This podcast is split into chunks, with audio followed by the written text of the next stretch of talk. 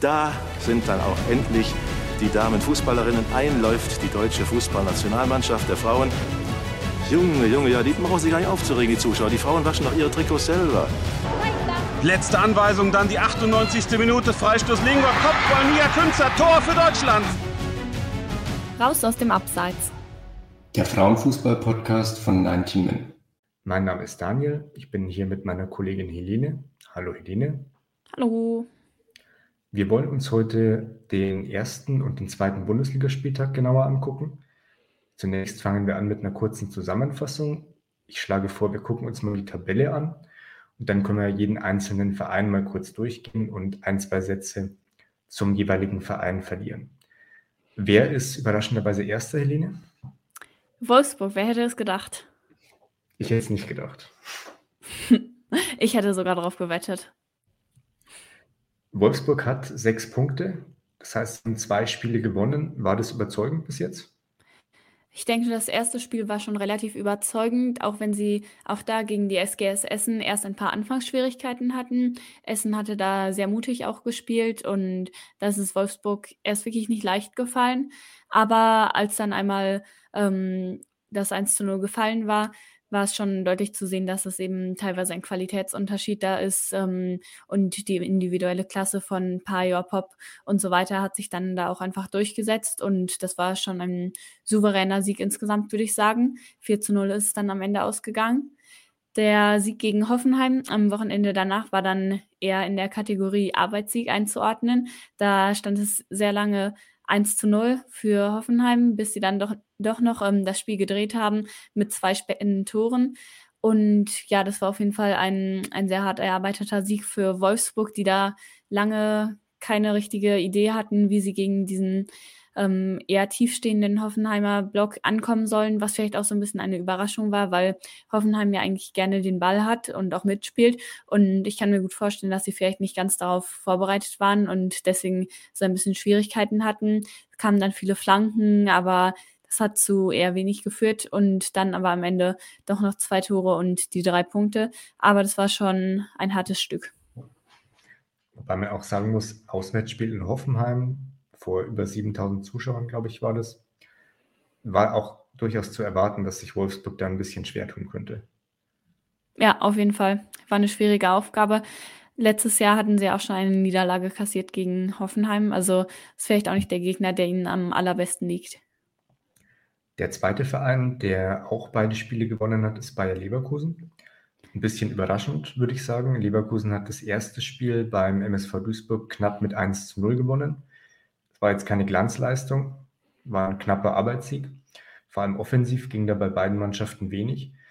Ein bisschen überraschend hat Leverkusen dann auch das zweite Spiel gewonnen, zu Hause gegen den ersten FC Köln im Rhein-Derby. Köln hatte das erste Spiel relativ deutlich gewonnen, wir werden gleich noch darauf zu sprechen kommen. Und trotzdem hat Leverkusen im Unterschied zum Duisburg-Spiel offensiv durchaus zu überzeugen gewusst und hat, ich würde sagen, insgesamt das Spiel auch 1 zu 0 verdient gewonnen. Ja, würde ich auch so sehen. Aber ich finde jetzt gar nicht, dass es so überraschend war. Also ich hatte ja vor der Saison auch darauf getippt, dass Leverkusen am Ende vor, vor Köln steht in der Tabelle. Deswegen, ja, dachte ich mir eigentlich schon, dass sie das Potenzial auch dazu haben. Aber klar, nach diesem ersten Spieltag, wo dann Leverkusen wirklich mit diesem 1 zu 0 gegen Duisburg sich nicht so mit Ruhm bekleckert hat, es war so ein bisschen eine Regenschlacht. Ähm, der Rasen war sehr überschwemmt und da ging wirklich ähm, spielerisch sehr, sehr wenig. Und Köln hatte ja dagegen etwas überraschend mit 3 zu 1 gegen Hoffenheim gewonnen und da ja, ging vielleicht Köln schon so ein bisschen als kleiner Favorit in, in das Duell.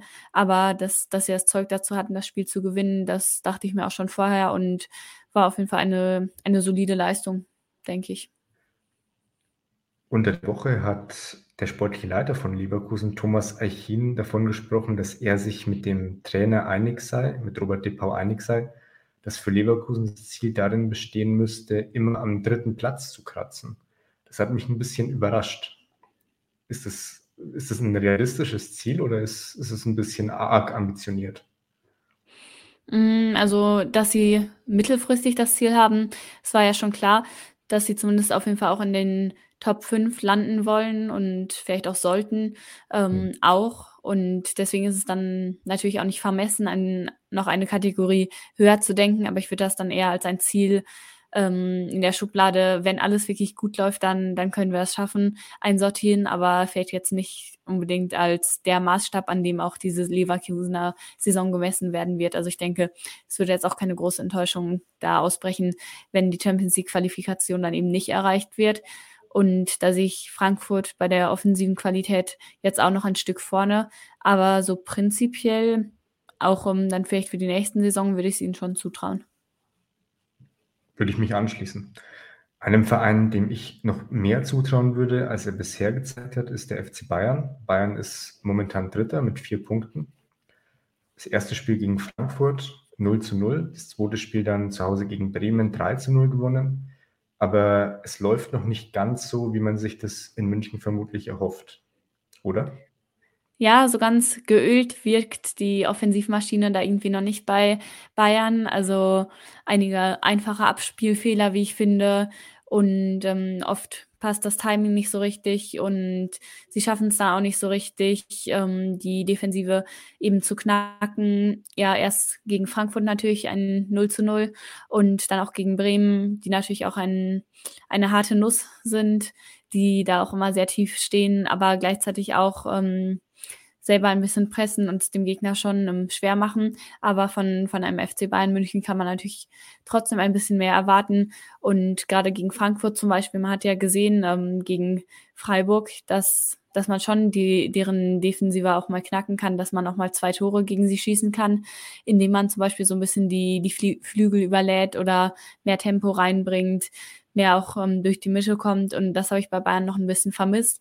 Aber andererseits denke ich auch, dass es noch kommen kann und ähm, es ist eben noch sehr früh in der Saison. Ja, nur zwei Punkte hinter Wolfsburg, das ist noch aufzuholen, würde ich sagen. Trainer raus, ganz schlimm. mal, sehen, mal, mal sehen, was wir nach dem nächsten Spiel dann sagen. Vierter ist Eintracht Frankfurt. Wir haben es gerade angesprochen, die haben das Eröffnungsspiel zu Hause gegen Bayern vor der Rekordkulisse mit äh, ja, jetzt wollte ich schon sagen, sie haben es gewonnen, ähm, aber sie haben es, äh, das Spiel ging unentschieden aus, 0 zu 0. Aus meiner Sicht bei Frankfurt ein bisschen besser vielleicht sogar, hätten den Sieg verdient gehabt. Das zweite Spiel in Freiburg hat Frankfurt dann mit 4 zu 2 gewonnen. Auf der einen Seite offensiv durchaus überzeugt, auf der anderen Seite mit zwei Gegentoren natürlich auch gezeigt, dass sie defensiv jetzt äh, nicht unüberwindbar sind. Aber insgesamt finde ich den Saisonstart von Frankfurt durchaus gelungen. Ja, ist auf jeden Fall ein recht positives Fazit, was man bis jetzt ziehen kann. Gegen Bayern wirklich sehr gute Defensivleistung, fand ich, ähm, sehr diszipliniert. Und du hast es gesagt, da wäre vielleicht auch ein Sieg drin gewesen. Gegen Freiburg war es dann ein unterhaltsames Spiel schon für, für den Zuschauer. Es gab sehr, sehr viele Chancen auf beiden Seiten. Es hätte auch 5 zu 3 auf, ausgehen können. Aber ja, die Verteidigung von Frankfurt sah da an einigen Momenten schon nicht so gut aus.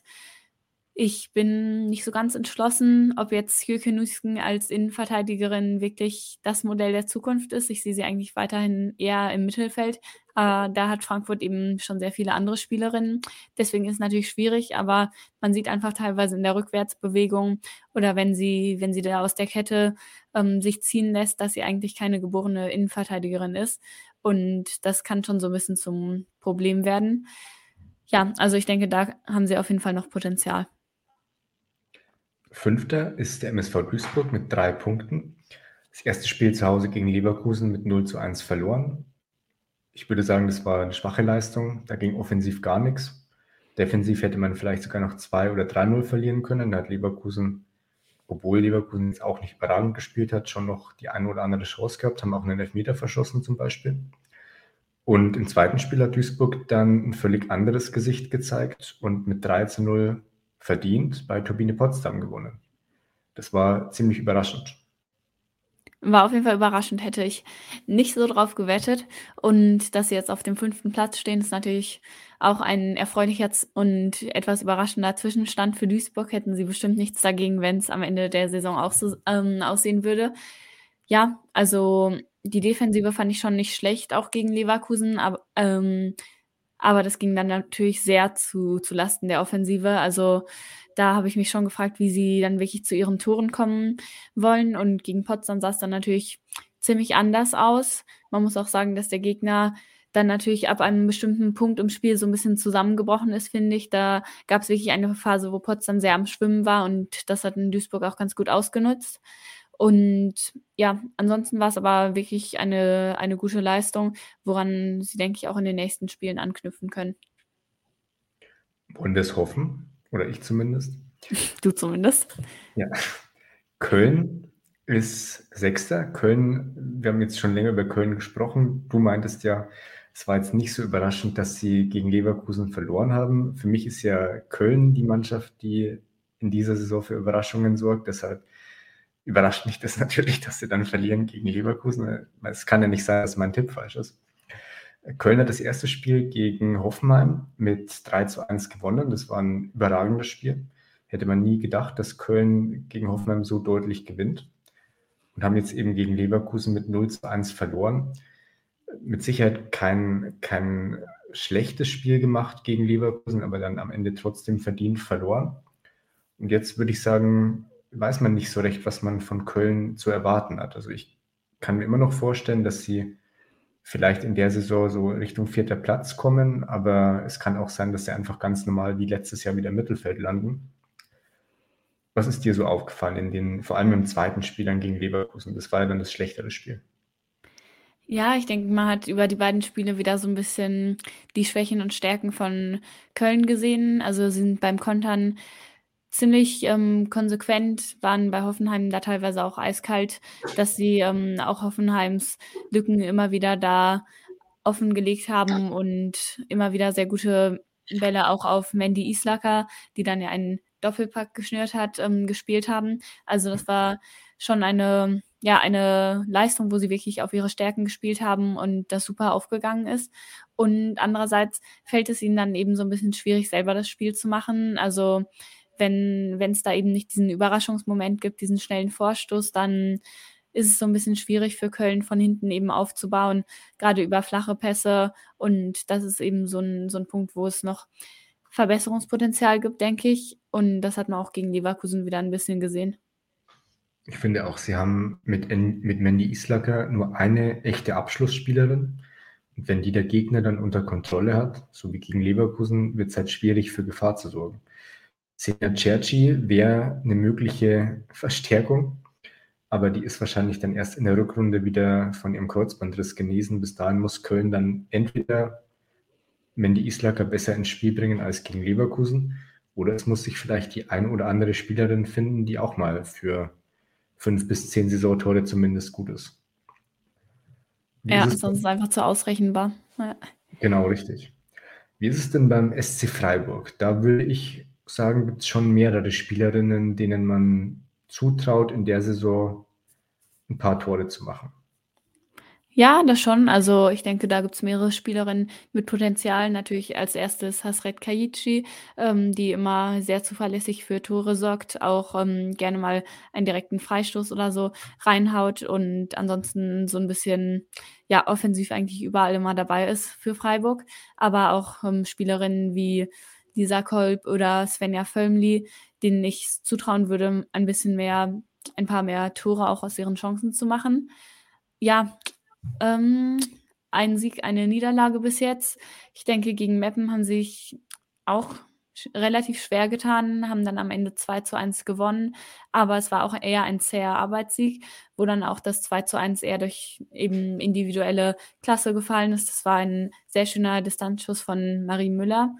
Und dann die 2 zu 4 Niederlage gegen Frankfurt war auf jeden Fall verdient, weil, weil die Lücken da einfach viel zu groß waren. Also die Zuordnung in Freiburgs Dreierkette, es wurde jetzt umgestellt von Theresa Merck, der neuen Trainerin, war irgendwie gar nicht klar. Also da, da war auch bei mehreren Standards dann zu sehen, dass ein bisschen Verwirrung herrschte und Frankfurt konnte da immer wieder kontern. Und das muss auf jeden Fall, ja, das muss auf jeden Fall besser werden. Andererseits hat man eben auch gesehen, dass Freiburg jetzt flacher spielen wird ähm, und viel auch die Zweikämpfe sucht und dadurch ähm, Platz gewinnen will. Das finde ich eigentlich vom Ansatz gar nicht falsch. Nur, dass sie dann eben gegen, gegen Frankfurt auch ein paar Mal sich selbst in Bedrängnis gebracht haben, wenn sie da eben von hinten flach spielen wollten.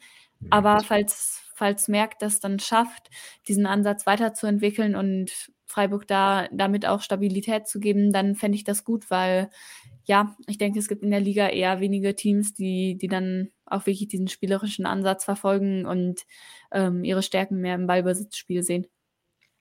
Eine Mannschaft, die ihre Stärken mit Sicherheit nicht im Ballbesitzspiel hat, ist die SGS Essen.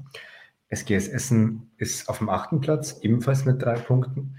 Das erste Spiel ging mit 0 zu 4 gegen den VfL Wolfsburg verloren. Keine große Überraschung. Essen hat insgesamt aber trotzdem, es hört sich natürlich bei einer 0 zu 4 Niederlage blöd an, aber trotzdem eine ordentliche, gute Leistung gezeigt gegen Wolfsburg.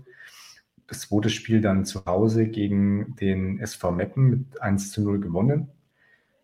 Da kann man natürlich dasselbe sagen wie über Wolfsburg, nur unter umgekehrten Vorzeichen. Meppen ist ein Gegner, den man als Essen schlagen muss. Das hat die SGS geschafft.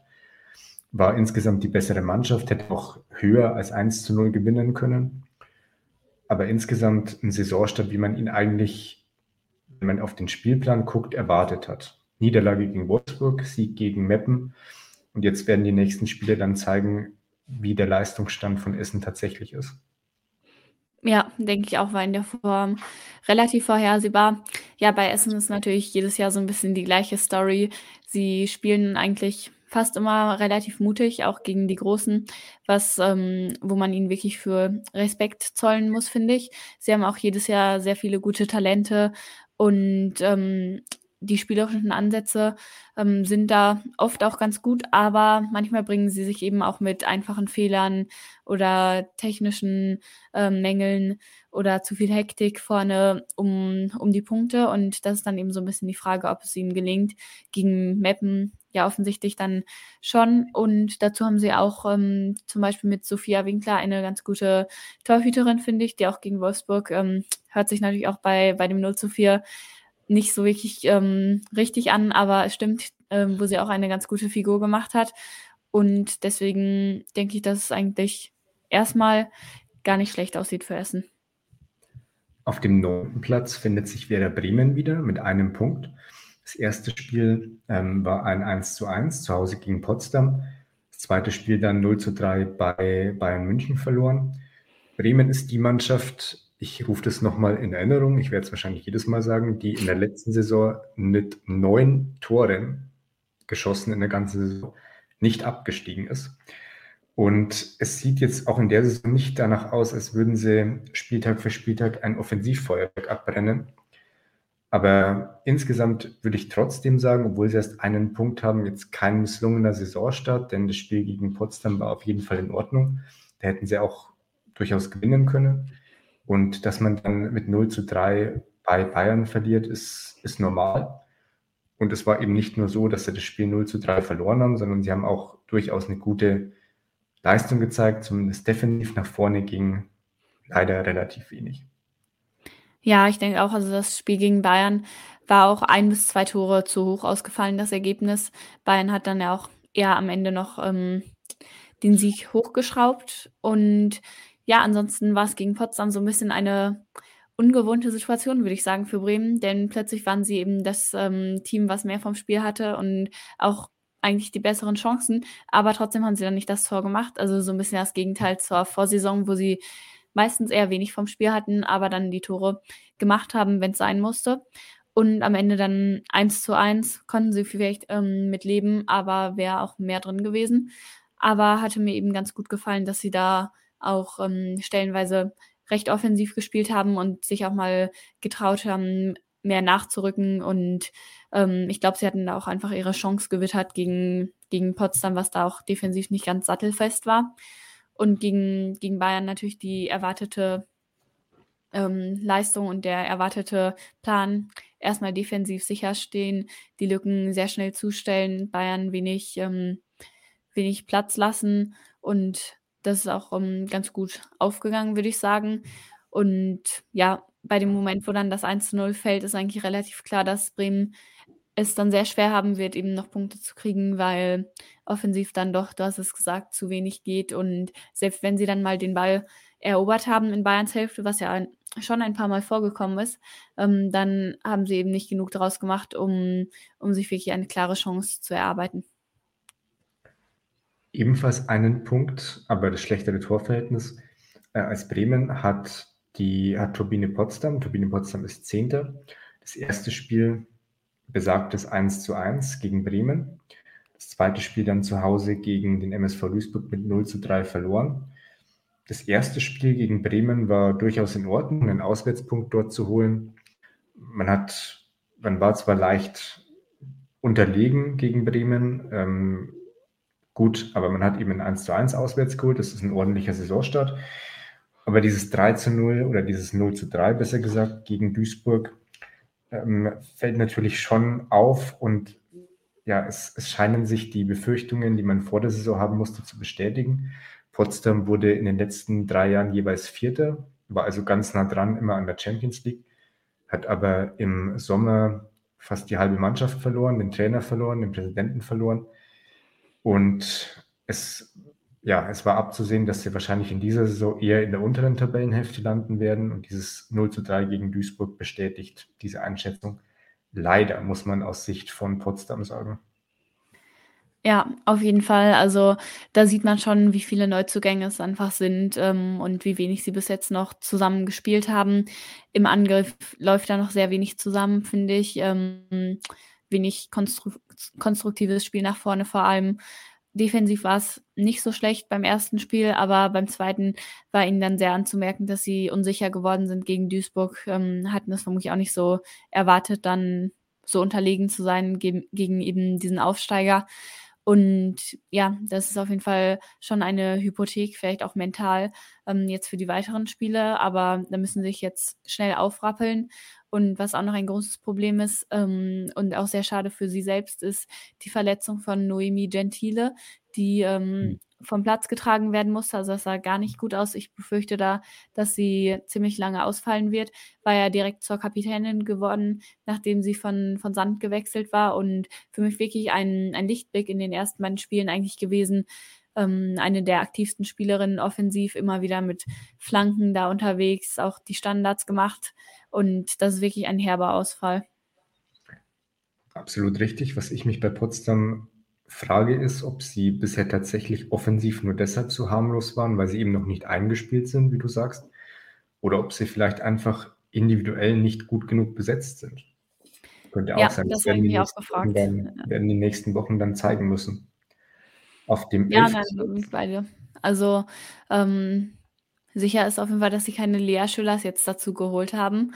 Und natürlich ähm, ist so ein bisschen das Problem der Abstimmung und das sieht man eben dann vor allem am Timing. Aber dann auch bei den individuellen Aktionen hat es eben nicht einmal gepasst. Da waren die Flanken nicht präzise genug, die Dribblings ähm, haben nicht geklappt. Also ja, Potsdam kann natürlich wegen der beschränkten finanziellen Möglichkeiten dann auch nicht alle Spielerinnen holen auf dem Transfermarkt. Und das sieht man dann vielleicht ein bisschen. Richtig. Auf dem elften Platz findet sich der SV Meppen wieder. Bisher mit null Punkten, allerdings zwei Spiele, die ersten beiden Spiele nur knapp verloren. Das erste Spiel zu Hause gegen Freiburg mit 1 zu 2, das zweite Spiel auswärts bei der SGS Essen mit 0 zu 1. Meppen hat für mich bis jetzt gar keinen so schlechten Eindruck hinterlassen, aber sie haben eben trotzdem in, in zwei Spielen gegen Gegner, wo man sagen würde, okay, das sind nicht die absoluten Top-Teams, da kann man schon mal einen Punkt holen. Wenn man in der Klasse bleiben will, muss man da auch mal einen Punkt holen. Eben beides mal, beide Male verloren. Glaubst du, dass Meppen sich in den nächsten, in den nächsten Wochen da hinten rausarbeiten kann oder siehst du da schwarz? Mal schauen, also du sagtest es schon, es waren jetzt keine schlechten Leistungen, beide Male nicht und ähm, es waren natürlich auch eher knappe Niederlagen. Auch, ähm, auch gegen Freiburg zum Beispiel, die ja schon etwas höhere Ambitionen haben als, äh, ähm, als Meppen, würde ich mal so sagen, war da gar kein, gar kein großer Leistungsunterschied eigentlich zu sehen. Und was ich auch ganz interessant fand, ähm, trotz der vielen Neuzugänge auch, haben sie sich schon ganz gut zusammengespielt und sich da auch ein paar Mal ähm, nach vorne kombiniert. Das würde mir als Meppen-Fan auf jeden Fall Mut machen.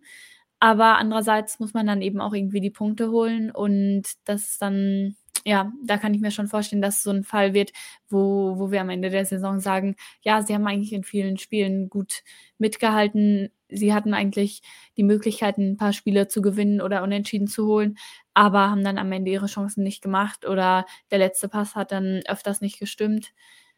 Aber ja, es ist erst der zweite Spieltag, es kann auch noch viel passieren. Das ist natürlich richtig. Das hofft auch die TSG Hoffenheim. Die ist nämlich momentan letzter mit null Punkten. Das erste Spiel verloren gegen, gegen den ersten FC Köln mit 1 zu 3. Das Spiel war in Köln. Und jetzt am zweiten Spieltag zu Hause gegen den VfL Wolfsburg mit 1 zu 2 verloren. Man muss sagen, ähm, Fabian Dongus, glaube ich, hat es auch nach dem Spiel gegen Wolfsburg gesagt. Beziehungsweise, ich glaube, es war der Trainer Gabor Galla, aber ist ja auch egal, die Aussage ist richtig dass das Spiel gegen Wolfsburg 1 zu 2 verloren wurde, ist jetzt, das, das war zu erwarten. Man hat das Spiel äh, sehr offen gestaltet, man hätte eigentlich gewinnen müssen. Wolfsburg hat in den letzten paar Minuten noch zwei Tore geschossen. Das war ärgerlich, aber was natürlich noch viel ärgerlicher ist und was, was man auch anders geplant hatte, war dieses Auswärtsspiel in Köln, das mit 3 zu 1 verloren ging. Unter normalen Umständen hätte Hoffmann dieses Spiel gewonnen, hätte sie gegen Wolfsburg verloren, wären sie jetzt mit drei Punkten irgendwo im Tabellenmittelfeld und der Saisonstart wäre jetzt nicht total misslungen. Also ich bin, auch wenn, auch wenn ich die Leistung mir angucke von Hoffmann, sowohl in der zweiten Halbzeit in Köln als auch über das mehr oder weniger komplette Spiel gegen Wolfsburg, Hoffenheim wird auf jeden Fall da unten wieder rauskommen und am Ende, wie auch im letzten Jahr, um den dritten Platz mitspielen. Ja, das denke ich auch. Also kann ich mir gar nicht vorstellen, dass sie da diese Saison wirklich im Abstiegskampf ähm, hängen bleiben. Du sagtest es ja schon, in Unterzahl gegen Köln hatten sie wirklich einige sehr gute Chancen, hätten auch noch auf 3 zu 2 verkürzen können. Die erste Hälfte war natürlich schlecht gelaufen und ähm, ja, nach dem 1 zu 0 und dann auch mit dem Platzverweis und so weiter, ähm, hat man ihnen gemerkt, dass sie einfach nur noch in die Pause wollten und da auch sehr, sehr verunsichert waren.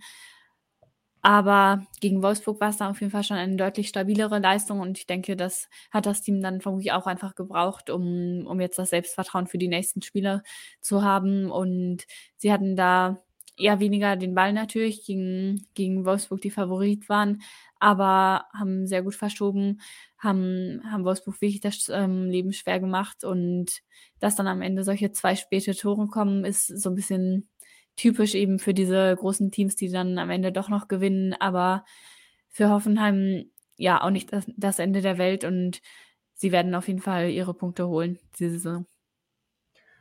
Wir wollen uns jetzt mal diese ersten beiden Spieltage aus verschiedenen Perspektiven angucken. Wir wollen uns angucken, welche Teams bisher besonders überrascht haben, welche Teams enttäuscht haben. Wir wollen uns mal angucken, welche Trainer uns aufgefallen sind, gab es da Entscheidungen, die man auf jeden Fall besprechen müsste. Dann haben wir uns eine Szene des Spiels oder besser gesagt eine Szene des Spieltags ausgesucht, die uns in, in Erinnerung geblieben ist. Natürlich darf auch das Tor des Spieltags nicht fehlen oder das Tor der ersten beiden Spieltage. Und zu guter Letzt schauen wir uns dann noch zwei oder auch mehrere oder auch eine nur Spielerin an, die uns besonders ins Auge gestochen ist. Wir beginnen mit der Überraschung der ersten beiden Spieltage. Wer ist dir da besonders aufgefallen? Eigentlich haben wir es natürlich schon so ein bisschen angeschnitten, was die großen Überraschungen waren. Und beim ersten Spieltag war es natürlich vor allem Köln gegen Hoffenheim. Also, dass Köln gegen Hoffenheim verliert ist, äh, gewinnt, ist natürlich schon eine Überraschung, aber vor allem die Art und Weise, dass dann plötzlich 3 zu 0 steht, noch in der ersten Hälfte und Hoffenheim auch noch in Unterzahl ist. Also, wenn ich das Spiel nicht gesehen hätte und da einfach nur auf mein Handy geschaut hätte, hätte ich mir gedacht, was ist denn da los? Also, ähm, das war natürlich nicht, nicht so vorherzusehen. Und Köln war, war da einfach eiskalt bei den Kontern. Hoffenheim hat sie ihn auch teilweise ein bisschen zu leicht gemacht, ist da nicht mit der letzten Konsequenz in die Zweikämpfe gekommen und wollten eben hinten rausspielen, hat nicht immer geklappt. Aber ja, wenn man dann auf das Spiel als Ganzes schaut, kann man natürlich auch sagen, wie eben schon besprochen, dass sie in der zweiten Hälfte sogar fast das bessere Team waren und ähm, die Niederlage natürlich nicht das ähm, ganze Spiel reflektiert, also das 3 zu 1 dann. Ich habe ja auch eine Überraschung, und zwar den glorreichen MSV Duisburg, ist ja meine Lieblingsmannschaft. Ich habe schon befürchtet nach dem Leverkusen-Spiel, äh, dass ich in der Saison ohne Tore auskommen muss. Ohne Tore, um, das war aber schon sehr pessimistisch. Ja, manchmal bin ich eben sehr pessimistisch. Aber das Leverkusen-Spiel war auch, äh, das gab auch Anlass zum Pessimismus. Ganz im Gegenteil zum Auswärtsspiel dann in Potsdam, das Duisburg mit 3 zu 0 gewonnen hat. Und zwar durchaus verdient. Vielleicht hätten sie sogar ein oder zwei Tore mehr machen können, aber vielleicht übertreibe ich jetzt auch ein bisschen. das war auf jeden Fall eine Überraschung. Man hätte nicht gedacht, dass Duisburg gegen Potsdam gewinnt und dann auch noch so klar. Und ich würde sagen, nach diesem 3 zu 0 bin ich jetzt deutlich positiver gestimmt und mal gucken, ob das vielleicht nur der Anfang einer sehr überraschenden Saison sein könnte. Jetzt ist Duisburg plötzlich Champions League-Kandidat, oder? Champions League habe ich nicht gesagt, aber zumindest mal oberes, obere Tabellenhälfte. Man muss ja noch träumen dürfen, Helene. Das muss man in der Tat dürfen, ja. ja Aber man darf natürlich auch nicht vergessen, dass ähm, der Gegner da auch etwas enttäuschend war bei diesem 3 zu 0 Sieg. Richtig, Potsdam ähm, hat bei diesem 0 zu 3 enttäuscht. Potsdam hat, das haben wir auch gerade angesprochen, auch so ein bisschen vielleicht bei diesem 1 zu 1 in Bremen enttäuscht. Zumindest offensiv enttäuscht, defensiv war es ganz in Ordnung. Ja, aber insgesamt Potsdam auf jeden Fall eine Mannschaft, von der man sich vielleicht mehr erhofft hätte bislang. Dasselbe, glaube ich, gilt auch für den FC Bayern. Bayern steht zwar auf dem dritten Tabellenplatz mit vier Punkten, hat jetzt auch keinen schlechten Saisonstart hingelegt, das kann man nicht sagen. Sie haben bei Eintracht Frankfurt 0 zu 0 gespielt. Sie haben dann gegen Bremen 3 zu 0 zu Hause gewonnen, zwischendurch nochmal in der Champions League bei Real Sociedad mit 1 zu 0 gewonnen. Das war schon alles in Ordnung, aber irgendwie hat man noch nicht den Eindruck, als wäre Bayern mit Alexander Strauß dort, wo sie gerne sein würden. Ja, das ist jetzt noch zwei, zwei Ligaspieltagen natürlich auch noch sehr früh. Also hätte mich schon sehr überrascht, wenn wir dann plötzlich ein Bayern gesehen hätten, was alle Gegner überrollt und diesen überragenden Offensivfußball spielt. Es ist natürlich immer ein Prozess, aber ja, du, du sagst es schon offensiv, auch gerade bei der Qualität, die die Bayern hat, vor allem gegen, gegen Gegner wie Bremen, kann da eigentlich schon, schon ein bisschen mehr kommen. Und ähm, da habe ich jetzt auch, muss ich ganz ehrlich so sagen, den, dieses wirklich Neue von, von Alexander Strauß noch nicht, noch nicht so wirklich im Bayern-Spiel wiedererkannt. Was, was neu war, also neu war im ersten Spiel gegen Frankfurt und dann auch im, im, in der Champions League bei Real Sociedad war die Startformation, also die Formation. Äh, Strauß spielt mit einer Dreierkette. Schon in der ganzen Vorbereitung hat er jedes Spiel mit Dreierkette bestritten mit fünf Mittelfeld oder mit vier Mittelfeldspielerinnen und dann mit, mit drei Stürmerinnen oder man kann auch vielleicht sagen 3-6-1 mit einer Stürmerin dann nur. Dieses System hat er allerdings dann gegen Bremen wieder umgestellt. Da spielte Bayern dann wieder mit Viererkette, was aus meiner Sicht ein Indiz dafür ist, dass dieses neue System vielleicht nicht so funktioniert hat bislang, wie Strauß sich das vorstellt. Und er jetzt vielleicht dann während der Saison wieder komplett was Neues ausprobieren möchte. Mhm, vielleicht, aber ich denke, es hat natürlich auch was mit dem Gegner zu tun. Also Frankfurt und Real Sociedad sind ja einfach ähm, deutlich offensivstärker als Bremen. Und wenn du dann eine Dreierkette hast, hast du natürlich ähm, eine Spielerin weniger, die dann auch im Mittelfeld ähm, ist und auch Druck machen kann. Also ich kann mir auch vorstellen, dass, dass wir das dann gegen schwächere Gegner in der Liga öfters sehen und gegen stärkere vielleicht ähm, die Dreierkette, wer weiß.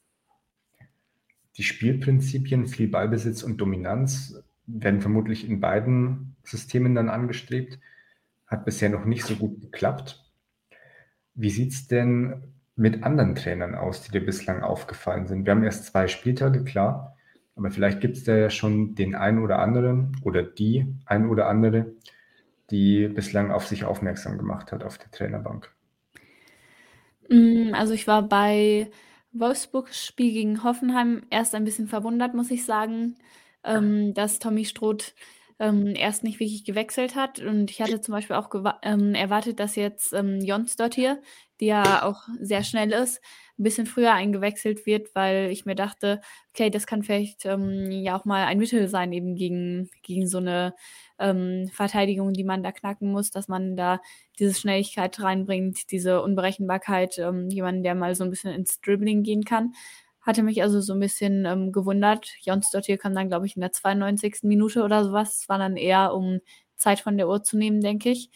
Und wenn wir jetzt auf die ähm, andere Seite blicken, ist es natürlich wirklich ähm, noch sehr früh, wie du sagst. Ähm, ich denke, die beiden Aufsteiger, Duisburg und Meppen, waren, ähm, organisiert und diszipliniert ähm, und haben aber auch ganz gutes Pressing gezeigt. Also da kann man auf jeden Fall den Trainern beziehungsweise auch der Trainerin von Meppen, Karin Bakuis, ein erstes Kompliment machen.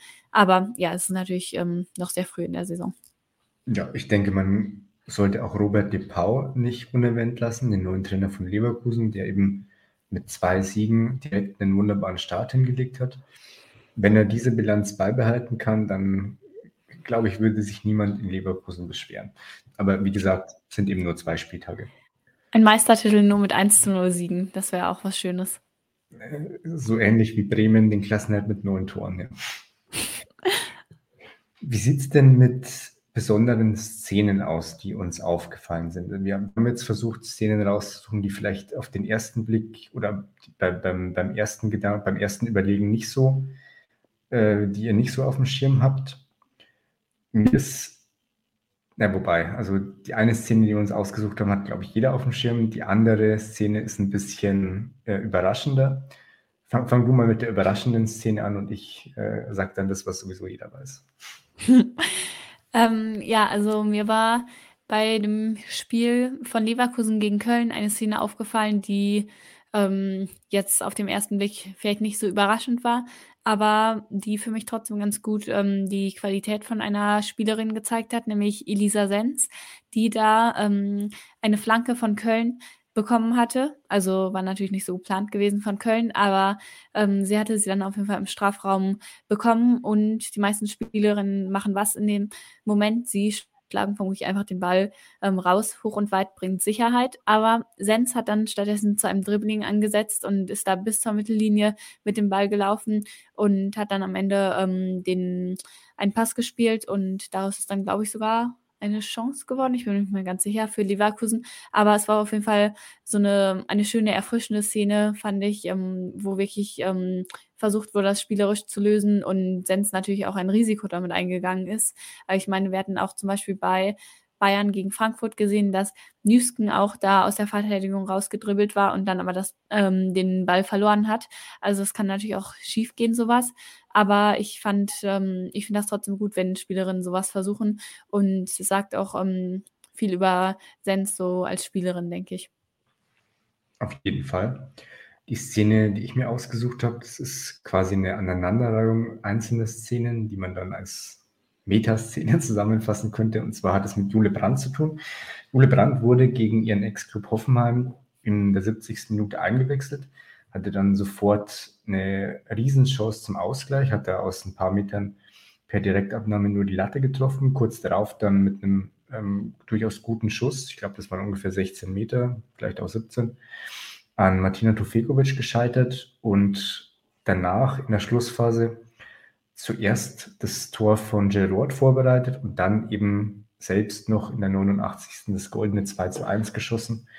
Das ist natürlich was, was am, am zweiten Spieltag besonders in Erinnerung geblieben ist? Ähm, mir sind auch noch zwei weitere Szenen eingefallen.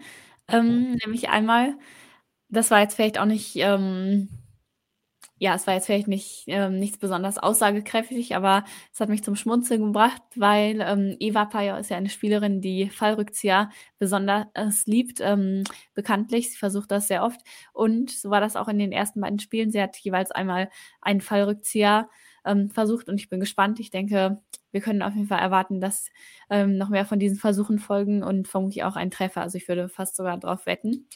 Und Wirklich? wir können gerne wetten hier wenn du, wenn du willst. Äh, worum wollen wir denn bitten? Um die 90-Min-Ehre. Äh, können, können wir machen, dann sage ich, äh, Eberpeier macht in dieser Saison kein Fallrückzieher-Tor. Aber wir müssen natürlich schon definieren, Fallrückzieher-Tor, wirklich ein richtiges Fallrückzieher, nicht irgendwie Seitfallzieher oder so oder akrobatisch oder spektakulär, ist schon ein richtiges mhm. Fallrückzieher-Tor. Ich weiß nicht, also ich hätte ja Seitfallzieher auch mit reingezählt. Nee, nee, nee, das kann man nicht zählen lassen. Na gut, riskante Wette für mich hier. Ja. Ähm, und dann auch noch bei Meppen gegen Freiburg.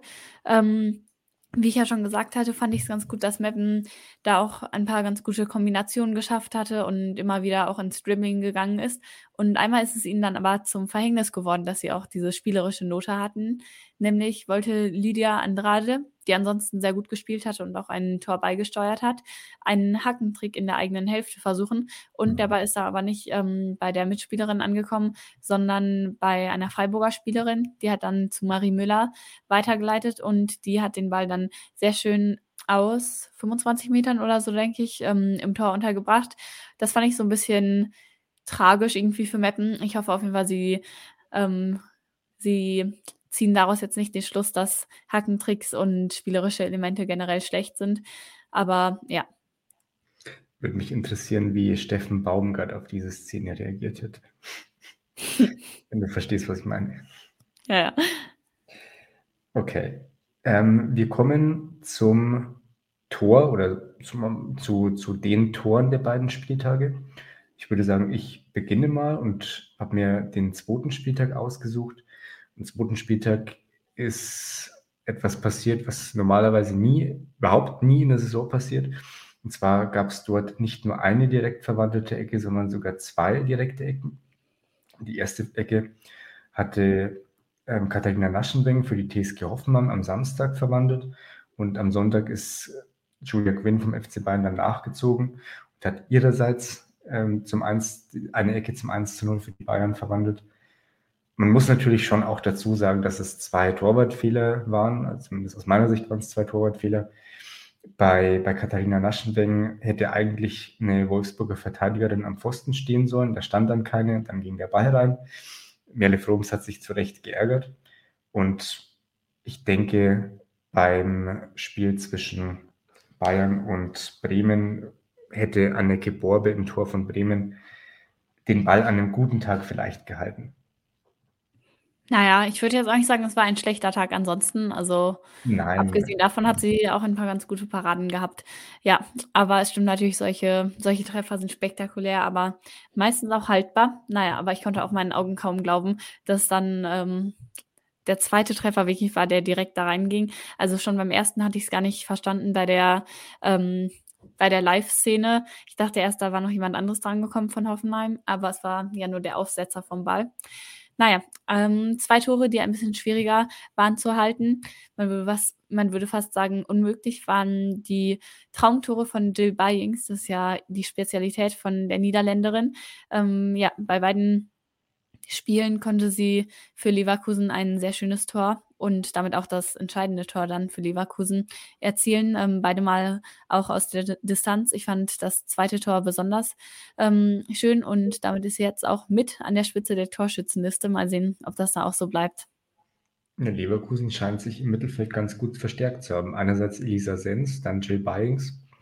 Da hat man auf dem Transfermarkt offenbar einiges richtig gemacht.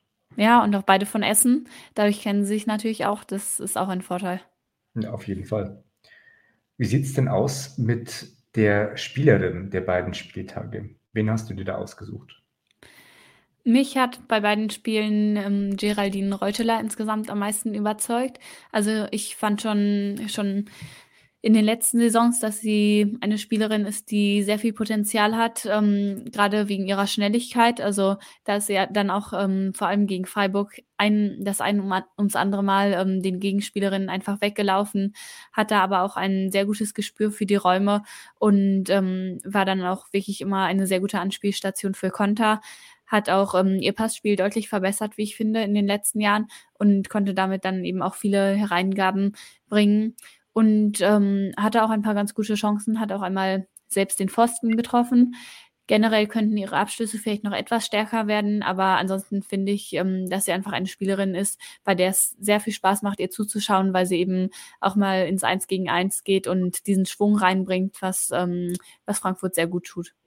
Ja, hat auch eine sehr gute EM gespielt mit der Schweiz, obwohl die Schweiz in der Vorrunde ausgeschieden ist. Rodeler war da auf jeden Fall eine Spielerin, von der man auf gar keinen Fall enttäuscht war. Wenn sie jetzt auch noch Tore schießt, dann, ja, dann hat sie tatsächlich die, die nächste Stufe erreicht, würde ich sagen. Mhm. Also ich kann mir auf jeden Fall schon gut vorstellen, dass sie auf Zetteln von ein paar Clubs steht. Ja, hoffen wir, dass sie fit bleibt. Sie ist letztes Jahr erst in der Rückrunde dann zurückgekommen nach einem Kreuzbandriss und hat sich jetzt wirklich eindrucksvoll wieder zurückgekämpft. Genau wie du sagst, zwei tolle Spiele gemacht. Und sich wahrscheinlich jetzt erstmal für eine gewisse Zeit lang in der Startformation von Frankfurt festgespielt. Ja. Ja, wir wollen vielleicht nochmal Elisa Sens herausheben. Die haben wir jetzt schon mehrmals genannt, aber sie hat eben trotzdem, ähm, sie hat eben zwei, zwei gute Spiele gemacht. Das Spiel gegen, gegen Duisburg war vielleicht jetzt nicht ganz so gut, aber dafür war das Spiel gegen Köln umso besser. Außerdem ist sie als Neuzugang direkt die Kapitänin von Leverkusen geworden. Das ist, denke ich, auch bemerkenswert. Und da Leverkusen, dass Leverkusen nach zwei Spieltagen auf dem zweiten Tabellenplatz steht, beide Spiele gewonnen hat, hängt auch ganz maßgeblich mit ihren Leistungen zusammen. Ja, auf jeden Fall. Also sie ist eben auch so eine so eine Spielerin, die doch defensiv und offensiv ähm, wertvoll ist. Also, das hat man ja bei der einen Szene, die wir eben beschrieben haben, schon gesehen. Und auch ansonsten hat sie ja viele Bälle abgefangen, aber dann auch wirklich vorne einige Flanken, viele intelligente Pässe. Ähm, Tommy Stroth hatte auch vor dem Spiel gegen Essen gesagt, dass ihr Abgang ähm, für Essen besonders schmerzen wird, weil sie eben die Taktgeberin des, Spiel, ähm, des Spiels von Essen war. Und ich denke, das stimmt auf jeden Fall. Also sie gibt da auch ganz viel Rhythmus und Stabilität. Und ja, da bin ich sehr gespannt, was wir noch so von ihr sehen im Leverkusen-Trikot diese Saison. Ja, nicht, dass sie dann bald nach Wolfsburg wechselt, wenn Tommy Stroh sie sowieso schon auf dem Zettel hat. Wer weiß. Wer weiß. Ich bin auf jeden Fall gespannt, ob Eva Pajor in den nächsten zwei Wochen vielleicht ein Fallrückzieher-Tor schießt. Ich bin zuversichtlich, dass Duisburg mehr als ähm, die drei Punkte holt, die sie jetzt gegen Potsdam geholt haben. Gibt es Dinge, die du in den nächsten, auf die du in den nächsten Wochen besonders achten wirst? Hm. Du hast ja schon die Fallrückzieher ähm, von Eva Pajor gesagt. Da wird natürlich mein Hauptaugenmerk drauf liegen. Und ansonsten ja, einfach ähm, generell bin ich gespannt, ob ähm, das, was wir jetzt gesehen haben von den Teams, sich bestätigen wird und ob wir da in ein paar Fällen eben auch noch so ein bisschen die spielerische Weiterentwicklung sehen. Und ich denke, gerade unten könnte es auch recht spannend werden. Haben wir viele Teams, die, die schon sehr gute Ansätze gezeigt ähm, haben. Also da bin ich besonders gespannt, wie es sich dann weiterentwickelt, die Situation im Tabellenkeller. Wir sehen uns in zwei Wochen wieder, das heißt nach dem vierten Spieltag. Dann wird sich die Tabelle ein bisschen verändert haben. Vielleicht gibt es dann die eine oder andere Überraschung, vielleicht tritt die eine oder andere Vorhersage ein, die wir bisher getroffen haben. Wir würden uns auf jeden Fall freuen, wenn unsere Zuschauer beim nächsten Mal wieder mit dabei wären. Und dann würde ich sagen, sind wir fertig für heute. Ja, war auf jeden Fall cool. Bis dann. Bis demnächst. Tschüss. Wilson, you sent the game winning email at the buzzer, avoiding a 455 meeting on everyone's calendar. How did you do it? I got a huge assist from Grammarly, an AI writing partner that helped me make my point. And it works everywhere I write. Summarizing a doc only took one click. When everyone uses Grammarly, everything just makes sense. Go to grammarly.com slash podcast to download it for free. That's grammarly.com slash podcast. Easier said, done. Mike Rowe here with a few thoughts on my favorite sweatshirt. A classic zip up hoodie that used to be navy blue but has since faded to what the fashionistas call a distressed indigo. It's 13 years old, soft as a flannel bathrobe, and after a few hundred dirty jobs, demonstrably and undeniably indestructible. This is the kind of sweatshirt girlfriends like to permanently borrow, but I've held on to this one because I got it from American Giant. American Giant makes all their stuff right here in the USA so they can control every link in their own supply chain. That matters because when you buy American Giant, you not only get great quality, you create jobs for people in factory towns all over the country. No pressure, but if you give a damn about the business of making things in America, you got to support the companies who are doing it right. Go to american-giant.com slash Mike to get 20% off your first order. That's american-giant.com slash Mike.